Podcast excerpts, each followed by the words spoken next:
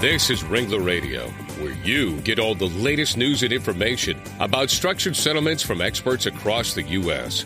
Ringler Associates, celebrating 35 years of successfully helping injured people and their families. Ringler Radio is made possible in part by the life markets that issue structured settlement annuities, including Allstate, American General, Liberty Life, MetLife, New York Life, John Hancock, and Prudential. Now join Ringler Radio host Larry Cohen.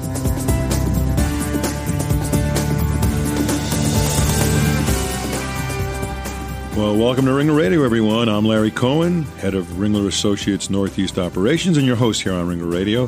Glad you could join us today. Well, it's estimated that about a thousand coal miners die every year from a disease commonly known as black lung, a fatal condition caused by exposure to coal mine dust.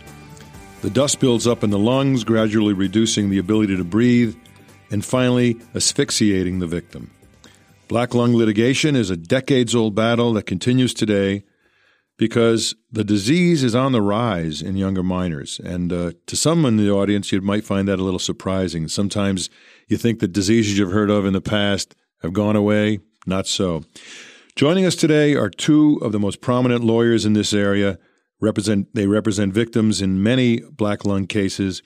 Stephen Sanders is a public interest lawyer and the director of the Appalachian Citizens Law Center, which fights for the rights of injured coal miners.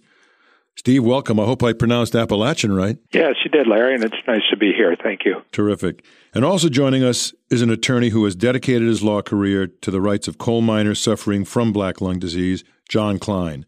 John has spent much time helping the West Virginia Black Lung Association, has worked as a benefits counselor at black lung medical clinics, and has represented many federal claimants. John, welcome to Ringler Radio. Thank you, Larry. Well, Steve, let's start with you. When was the correlation made between coal mine dust and black lung? When was that first discovered? Well, Larry, the, there are reports historically going back for several hundred years that link miners with lung disease.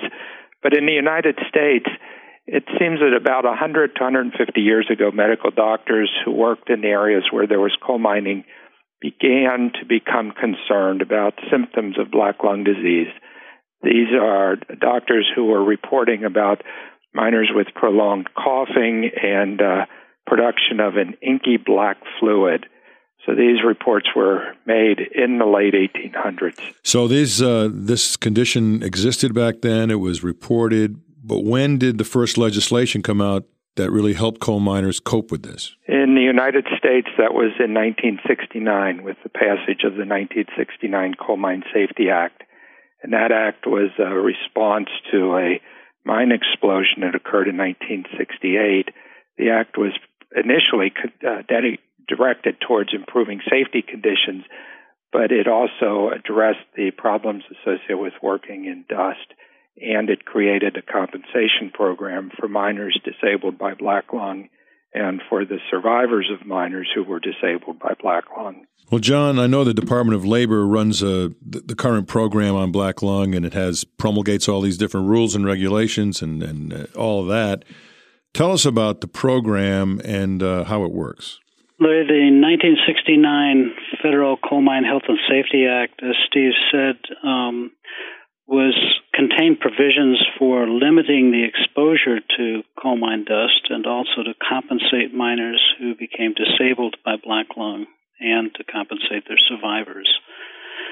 Um, many of the widows um, or miners or widows can file an application with the Department of Labor and submit evidence to support their claim. For a living miner, the Department of Labor will provide a comprehensive exam which consists of an x ray, a pulmonary function test, and an arterial blood gas study to evaluate their condition. The, they issue a preliminary decision based on that evaluation and allow both the miner and the coal company who last employed the miner to submit additional evidence before deciding whether benefits will be awarded. Well, what does a miner have to do to prove the claim? I mean, how, what does he have to show that would uh, give him some, some result that would be beneficial to them? A miner must prove by a preponderance of the evidence um, that they have pneumoconiosis or black lung arising out of their coal mine employment, and that they have sufficient pulmonary impairment to prevent them from performing their usual coal mine work, and that the black lung significantly contributed to their disability. And and, the, and let's say the, the individual has passed away, the widow pursues the claim. Does the widow have any special?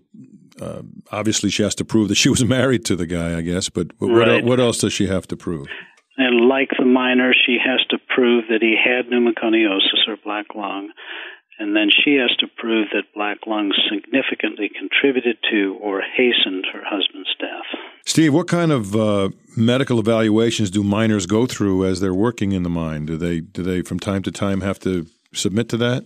It depends on the mine, Larry. Some mines, gen- most mines generally are going to require a pre-employment physical with a chest X-ray uh, to try to determine if the miner already has lung disease as a result of coal mine dust exposure. Let's let me stop you there. What what happens if a miner has that X-ray and it shows a pre-existing condition? What, what how does that affect the new employer? How the mine how the mine treats that individual? Uh, assuming that the miner is hired, uh, works there for a year, that new employer could potentially be the liable party for award of black lung benefits. I get you. So, so in other words, after a certain period of time, he he essentially buys that employee's condition. Right. Okay. Right. Uh, John, what percentage of miners that pursue these cases actually win?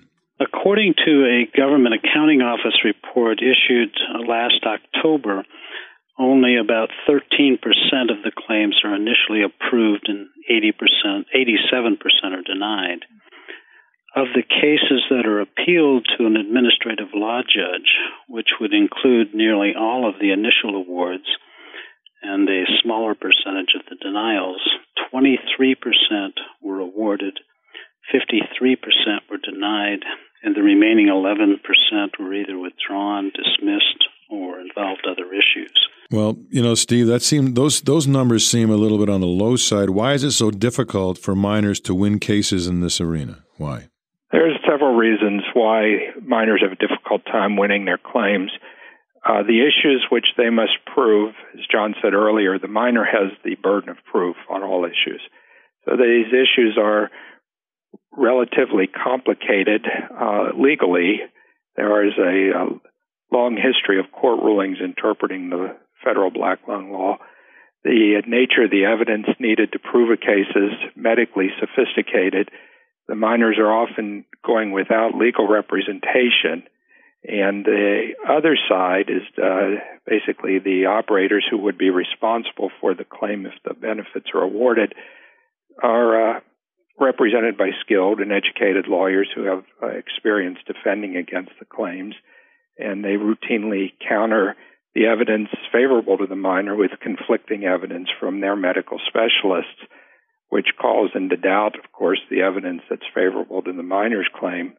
Um, and then, in addition, there's just these sorts of confounders. So we know that coal mine dust can cause chronic obstructive pulmonary disease, mm-hmm. but so does cigarette smoke, right. and many miners are smokers. So these kinds of things make proving a case uh, very difficult. Um, from my point of view, and I think John would agree, it's essential that a claimant obtain you know, legal representation by someone who's knowledgeable about the black lung program and who can assist the claimant in obtaining you know good quality medical evidence from a qualified pulmonary well, specialist. You, you mentioned that uh, a lot of the a lot of the miners go without attorneys into these uh, into these uh, dens of, of, of of trying to solve this problem into these court courtrooms, et cetera. Is it difficult for miners to find attorneys? Why why are they why are they not doing that? And and let me ask you again about the contingency fee scenario in these cases versus any other way of payment. Well, it's not a contingency fee. Uh, I guess I'll start with that part of it. Sure. The uh, federal law prohibits the claimant from paying his attorney. The attorney who represents a miner or widow in a black lung claim is only paid if the miner or widow's claim is successful and then the uh, attorney files an application for a fee. Uh, it's based on an hourly rate. The adjudicator makes the award, and the operator has to pay the, the fee. The uh, difficulty in finding an attorney, I think it's uh, widely known that black lung claimants can have problem finding an attorney. Um, many attorneys shy away from the work because of the complexity, the fact that you can put in many years of work on a case without ever getting any compensation. And it's sort of, you know, there's lots of other ways to practice law. And, well, it sounds like uh, sounds like living. sounds like one of the things you guys have to lobby for is to change the way these cases are compensated. right? I mean that that would probably help the whole process if for some if some way you could change the law or have the law modified. I know it's probably difficult to do, but certainly or yes, or improve the approval rate, or improve the or, or pr- improve the approval rate. But but by working on cases and and then striking out. I mean, I can understand why lawyers are a little bit shy to take these cases, but I, I, I think that's that's probably an interesting little point to think about for all of us.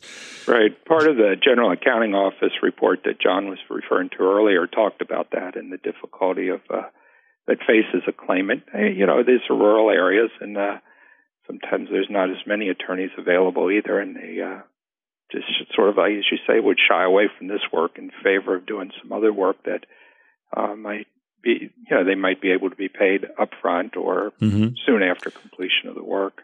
Well, so to end this part of it, is there any thing on the drawing drawing board or any recommendations that anyone has made about the compensation system being tweaked or changed, or is that chasing rainbows? Uh, the General Accounting Office, I think, recommended that the Department of Labor look at it. I don't know of any actual specific proposals on that. Okay.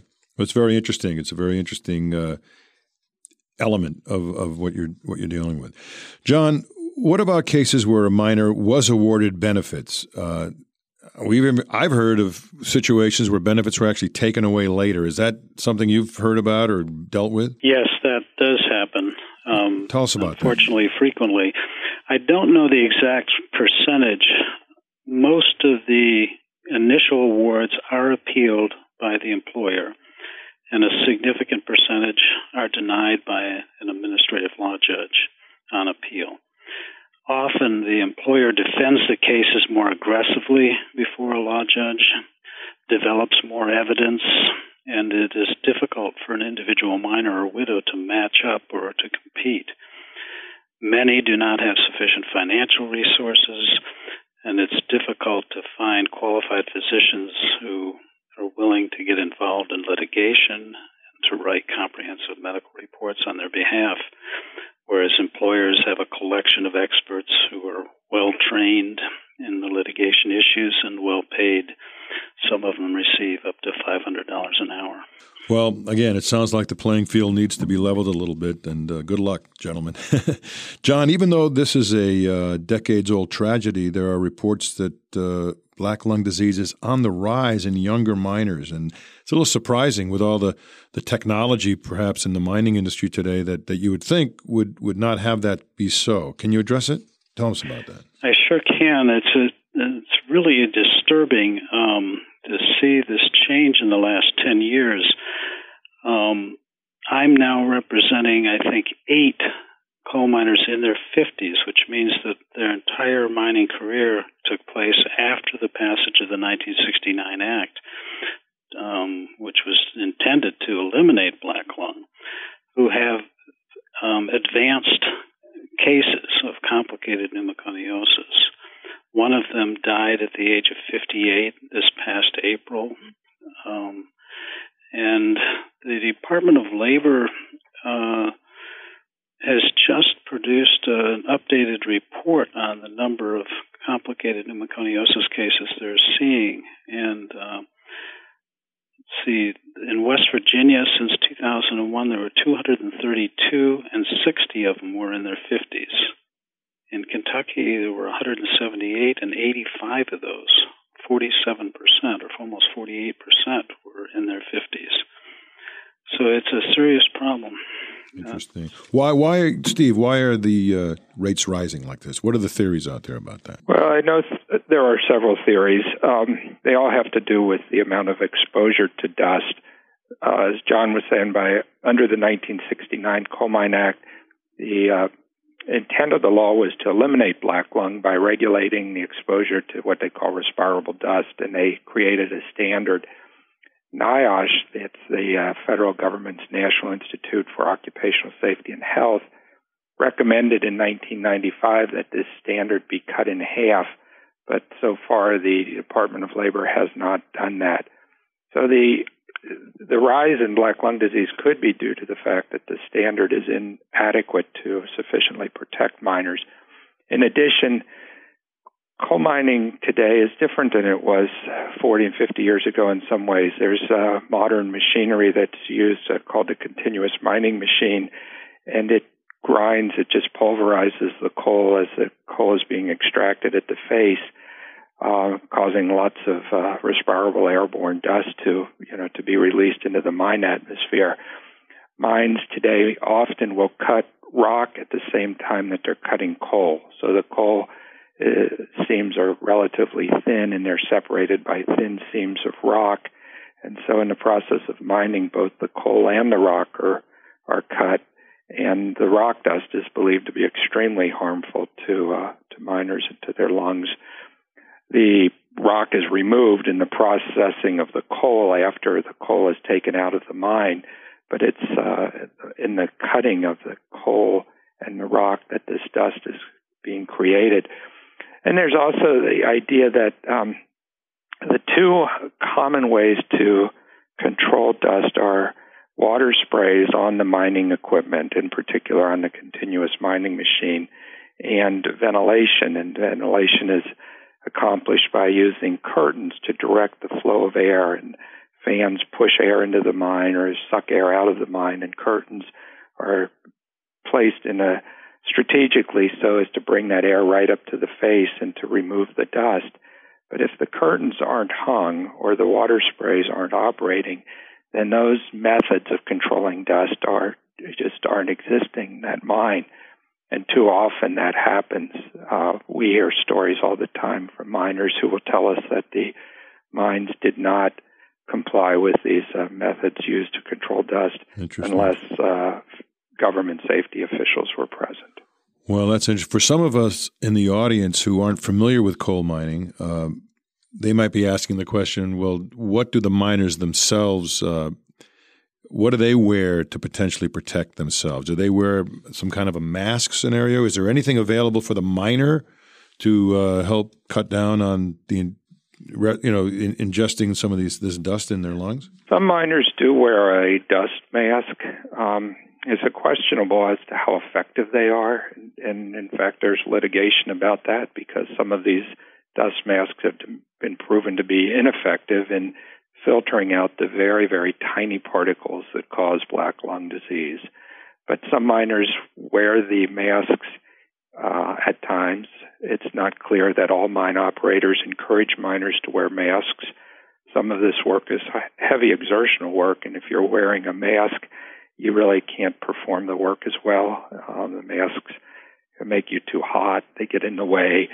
Uh, there's just a whole variety of problems. Yeah. And some of the companies, um, unfortunately, they really uh, create some disincentives for using these kinds of methods to protect yourself. So they have production bonuses for crews that run the most coal in a certain right. amount of time, and that becomes a real disincentive to hang ventilation curtains and to make sure that the water sprays are working and to wear masks when you're working. Right. So there, so there is not any what I would call the mining version of OSHA. There's there's no requirement. There's no study that's done that says OSHA is going to the mining OSHA is going to now require some kind of a contraption that, that a miner must must have on. Like, well, like a hard hat for a construction site or something like that. I mean, you know, there, is a, there is a group. It's the Mine Safety and Health Administration that uh, enforces our mining regulations. But as far as I know, they don't require the miners to wear dust masks.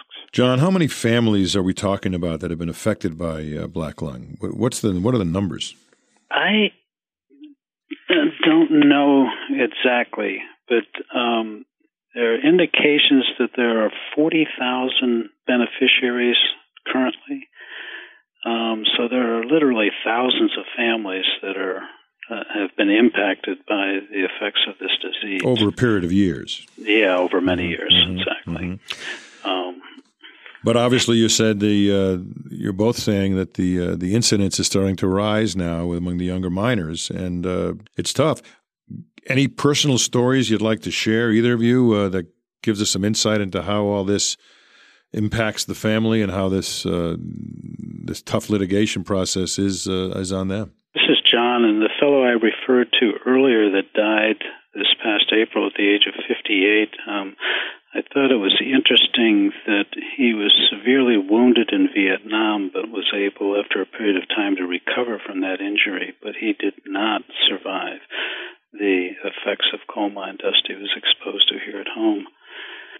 And another fellow that I um, represent, um, in 2001, his x rays revealed that he had um, significant pneumoconiosis or possibly cancer. So he went through a biopsy at the University of Virginia to eliminate the possibility of cancer.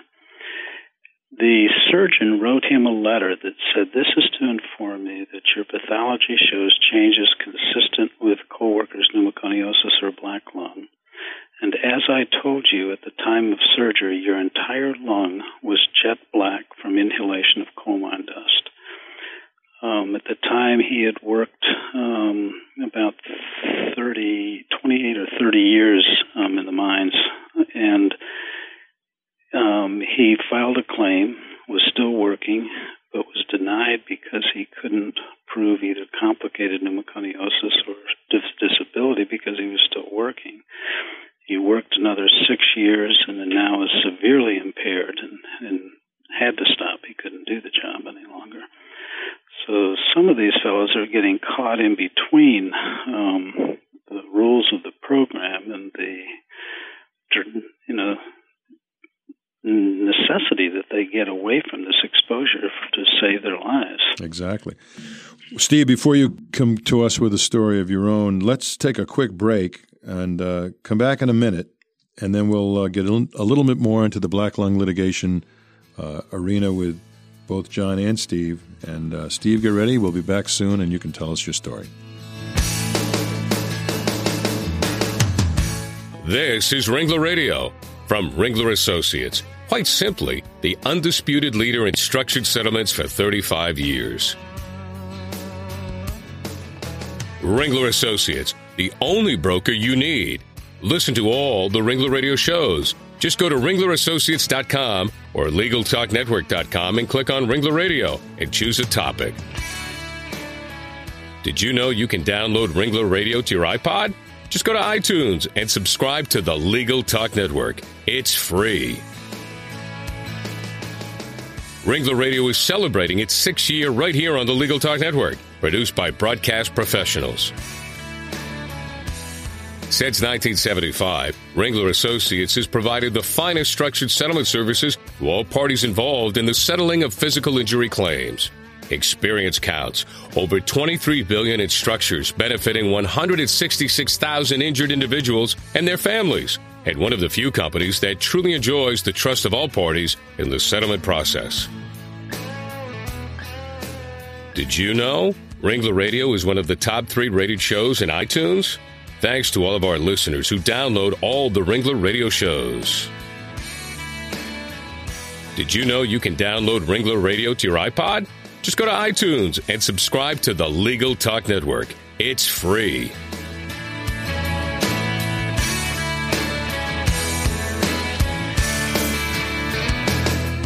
Well, welcome back to Ringler Radio. Glad you joined us. I'm Larry Cohen, your host, and joined today by attorneys John Cline and Steve Sanders speaking about black lung disease. Now, Steve, you were going to tell us before the break of a, of a personal story that could really uh, give us a little more insight into this whole area. Well, Larry, one of the stories I would tell you is just the, the length of time that these cases can go for. Um, I have one uh, case. I, we are just wrapping it up now after it's probably been on appeal and remanded probably five different times. This miner stopped working in 1991 and filed his claim. So in 2009, his case is now finally coming to an end. I represented a widow of a miner, and her case uh, came to uh, end after nearly 30 years of litigation. those are uh, there's no explanation for that. This is a compensation system that's supposed to provide a benefit to help disabled uh, miners and their widows to sort of to get by, to survive. If you have to spend 25 years, 30 years litigating the system, it's not working. I would also suspect that uh, a lot of these miners want to work. They want to be miners, and that's what they do for a living. And the concept of claiming the black lung issue might put them on the shelf. And, and, is there a psychological component there that they don't want to kind of admit to the problem that they have? Well, for sure, they would rather be working, uh, and it's hard for people, I think, to realize that they're too disabled to work. But many of them, it's interesting. They'll talk about how their workmates, the miners that worked with them, sort of carried them for a while and what might happen is then there'll be a layoff and they can't get work elsewhere. Exactly. And that's what sort of pushes them into the benefit system. Especially in this economy, yeah. Steve, in your opinion, what can mine operators do to reduce these rates of black lung? Well, I think the important thing here is can we control dust exposure? As I was saying earlier, NIOSH recommended that the level of exposure be cut in half from the present level. But that would really take government action. Operators aren't going to do that voluntarily. But the two principal ways to reduce exposure are very simple the use of water sprays on the coal dust as the coal is being cut at the face, and the use of ventilation curtains. And if those two things are done, if a strict compliance with the ventilation plan, I think we would really reduce the amount of exposure. But unfortunately, I mean, they take away time from production, and so they are, I think, often uh, disregarded. John, what about promising technological advances? Anything out there on the horizon that, uh, even beyond what Steve mentioned, that, that could possibly help here? At a recent mine health and safety uh, meeting at, here in Beckley, um, the president of the Bituminous Coal Association um, talked about a new dust monitoring device that is promises to be more accurate, um, producing um, information continuously about the level of exposure, and I think to somehow calculate um, the effect over a longer period of time. One of the possible differences that I'm not sure Steve mentioned. Years ago, miners were more unionized and more often worked just 40 hours a week. Now, the most of the mines around here in Kentucky are non-union, and miners work 10 to 12 hours a day, six and seven days a week, and their lungs don't have time to clear. So this additional exposure, maybe um, over you know longer periods of time during the week um, may be a significant factor. And, and if this dust monitoring device can detect that and somehow take it into um, consideration, maybe that will provide information and attention to the problem in a different way. I'm not sure. Interesting. Well, you know, let's, as a wrap up question, and I, I like to address it this way if I had a couple of mine owners on the show today, uh, and assuming the mine owners are not blind to the to the issues and problems of black lung, what would they say uh, they can do? What would they say this issue is all about from their perspective? Do you have a feel for that? I think John mentioned uh, at least the president of the Bituminous Coal Operators Association in the last few months has been uh, interested in working with the Mine Safety and Health Administration on trying to eliminate the disease. Um, some of the problem could be due to the competitiveness in the industry. These some of these very small mines that uh, I think run more or less outlaw. That is, they disregard a lot of the safety regulations. Could be part of the cause of the problem. They uh, are able to produce coal at a lower cost than some of the larger operations. So I think if uh, if the government could uniformly and effectively enforce the safety regulations, that would be a big help. Interesting. Any any thoughts, John? I was just going to say that there is a difference apparently between the attitudes of some mine owners and others. Um, as Steve said, the Bituminous Coal Association president seemed to have a very um, genuine interest in solving the problem, whereas we have other, in some cases, small mine owners, but here in West Virginia, one of the largest producers seems to take a different sort of a denial of the problem and that it's uh, more cost effective to litigate the cases than to try to do something to solve the problem.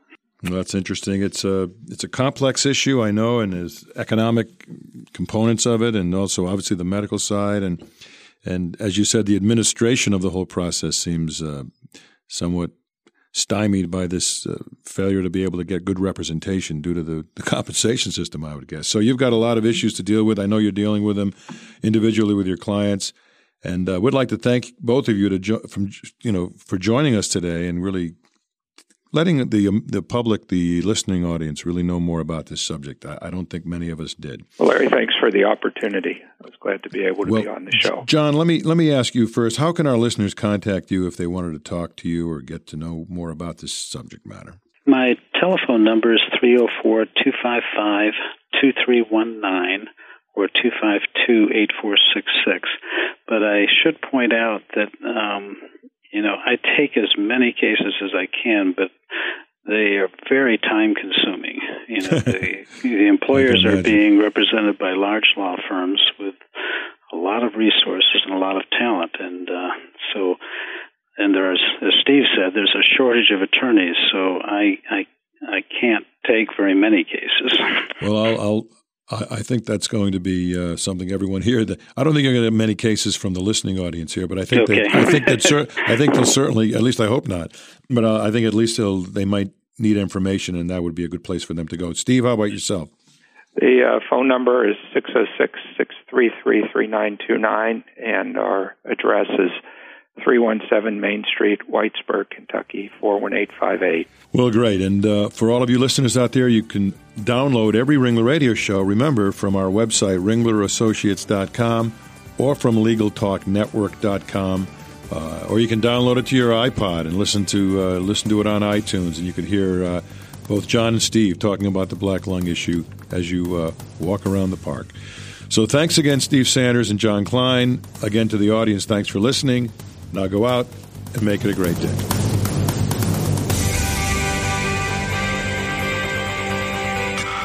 Thanks for listening to Ringler Radio in its sixth year on Legal Talk Network with over a half a million listeners. Ringler Associates, where experience counts. Since 1975, Ringler Associates has provided the finest structured settlement services to all parties involved in physical injury claims. Ringler Radio is made possible in part by the life markets that issue structured settlement annuities, including Allstate, American General, Liberty Life, MetLife, New York Life, John Hancock, and Prudential.